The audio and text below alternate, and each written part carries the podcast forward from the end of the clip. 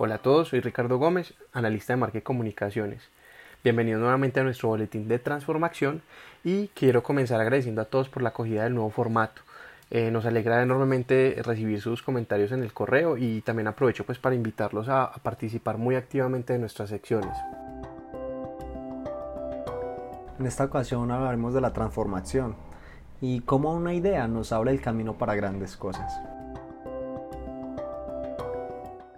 Hoy les traemos un fragmento de la entrevista que tuvimos con César Jaramillo acerca de BioT y nuestra nueva línea de analítica que se lanzará pronto. Claro que sí. Eh, mi nombre es César Jaramillo. Hago parte del equipo de analítica, de la línea de analítica, como analista de analítica, enfocándome principalmente en el área de, de Internet de las Cosas, de IoT. Y bueno, quiero contarte eh, brevemente eh, sobre el producto BioT. El producto BioT arranca inicialmente con una necesidad de Internexa. Internexa siempre había necesitado tener monitoreado todos sus nodos, ¿cierto? Y, y había hecho desarrollos para, para poder eh, realizar esta acción. Este, este, este principal eh, eh, desarrollo se hizo eh, gracias a toda, toda la gerencia de operaciones en cabeza de Héctor Mauricio Murillo, Rubén Orlando García, Elkin Gómez y John Jairo. Ellos ya venían planeando estos desarrollos, pero faltaba la acción, faltaba que, que, se, que, se, implementara y faltaba que alguien se dedicara a, tiempo completo a este desarrollo. Entonces ahí es donde se empieza, pues, y es el génesis de, de este desarrollo.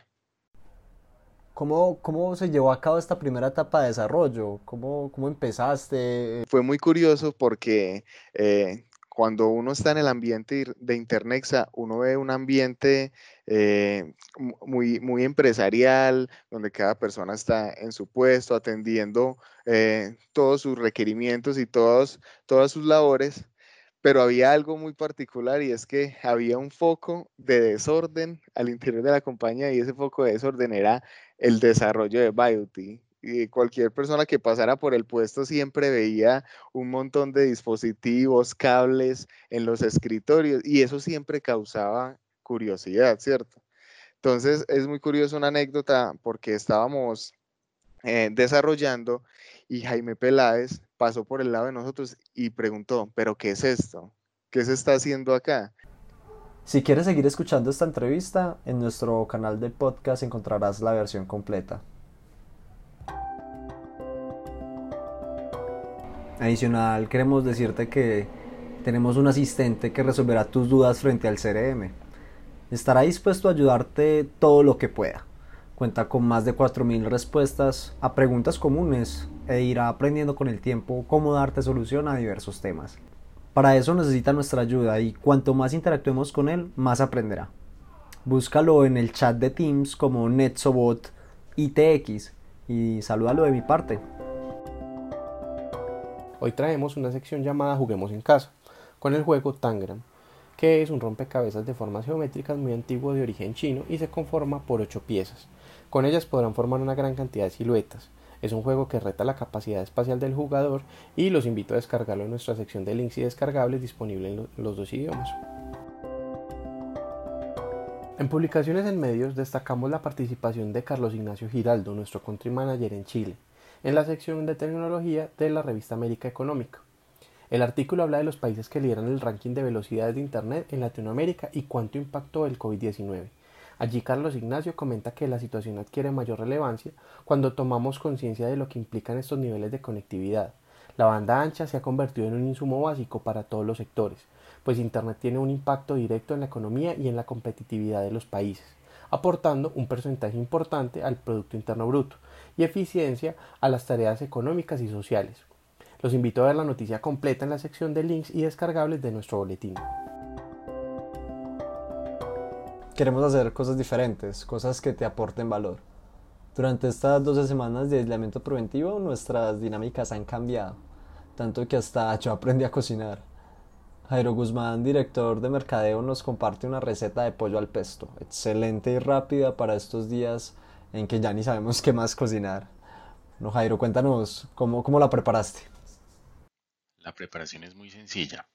Haz el pollo a la plancha, cuando esté al punto que te gusta, ponle las rodajas de tomate encima, ponle el queso mozzarella, déjalo que se derrita, agrega la salsa pesto, agrega el queso parmesano.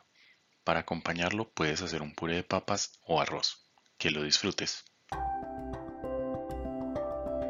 Hola, soy David Londoño, analista de aprendizaje y cultura.